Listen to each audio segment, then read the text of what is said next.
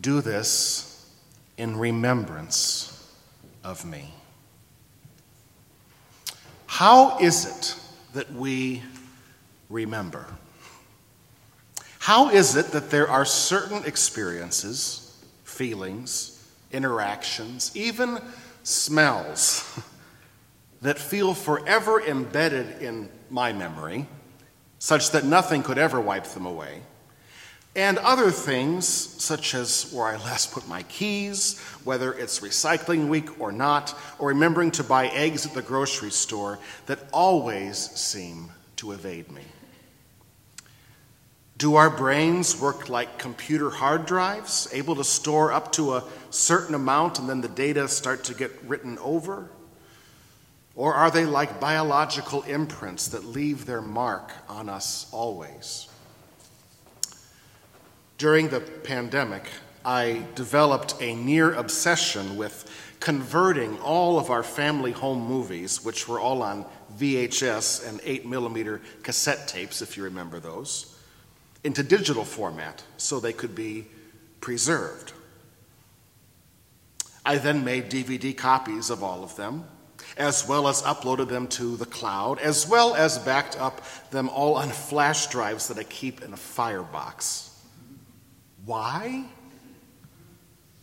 Well, when a memory is all you have to connect yourself to the past, to people and places that are maybe not here anymore, the thought of losing them is intolerable.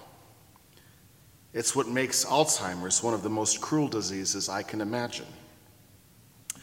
Because memories are not just fond or not so fond reminders of what has happened to us over the course of our lives. Memories, scientists say, represent a change in who we are our habits, our ideologies, our hopes and fears are all influenced by what we remember of our past, says biologist Ashish Ranpura.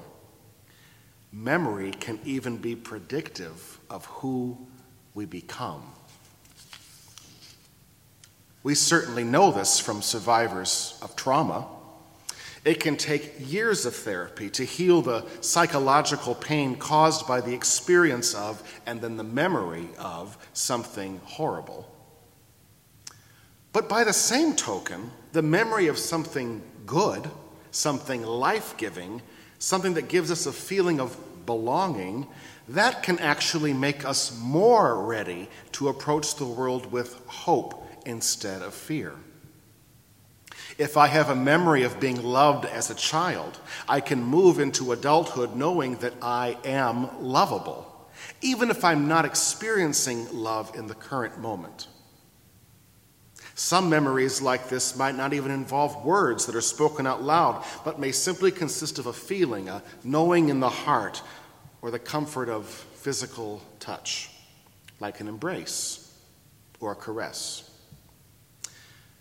which is why it's so striking to me and so beautiful that when Jesus asks his disciples to remember him, and by extension, all of us, as Paul so eloquently put it in that reading, I'm handing on to you what was handed on to me, he does not simply speak to them as if he were a beloved professor giving his final lecture.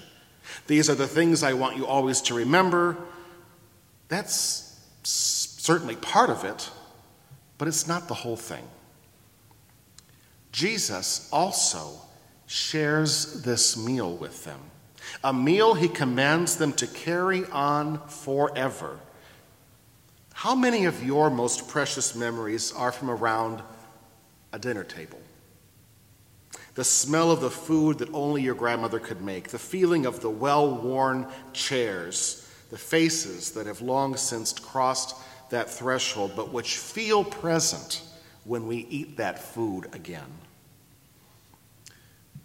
At this meal, Jesus does a similar thing, connecting this sense memory, the bread and the cup, with who he is and what he is about to do for us to be broken and poured out in love. Remember me this way, he seems to say.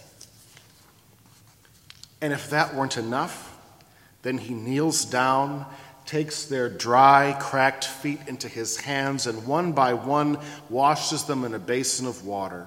He pats them dry with a towel. He, their teacher, their superior, their Lord, he takes the role of a servant, so striking that it makes them uncomfortable. But this you must also continue, he says, if you are to be my disciples. It's like Jesus is saying, I did not call you to be the greatest. I did not call you to wield political power or social influence. I did not call you to put my name on things. That is not how I want to be remembered. Love one another as I have loved you, and by that everyone will know that you are my disciples. Remember me this way. That's why we do what we do on this night. It's not because we are standing in for the original disciples, sort of ritually doing what they did as if we were there. We are remembering him by loving one another now, by kneeling down, by pouring the water and patting each other's feet dry, as if we are holding a priceless treasure in our hands. And then by sharing that meal, tasting the bread and drinking the cup, knowing that He is here present with us when we do. And thus remembering him, and knowing ourselves to be loved by him to the end, as John says, we can continue walking this road together, even if it be laden with crosses, even if God feels distant to the point of abandonment, and know that we are still loved by him, even in the utter darkness. The memory of him keeps us alive. So let us kneel and wash. Let us take and eat. Let us make a new memory tonight so that when we recall this moment with deep love, we will be able to imagine a future in which that love reigns all in all. Amen.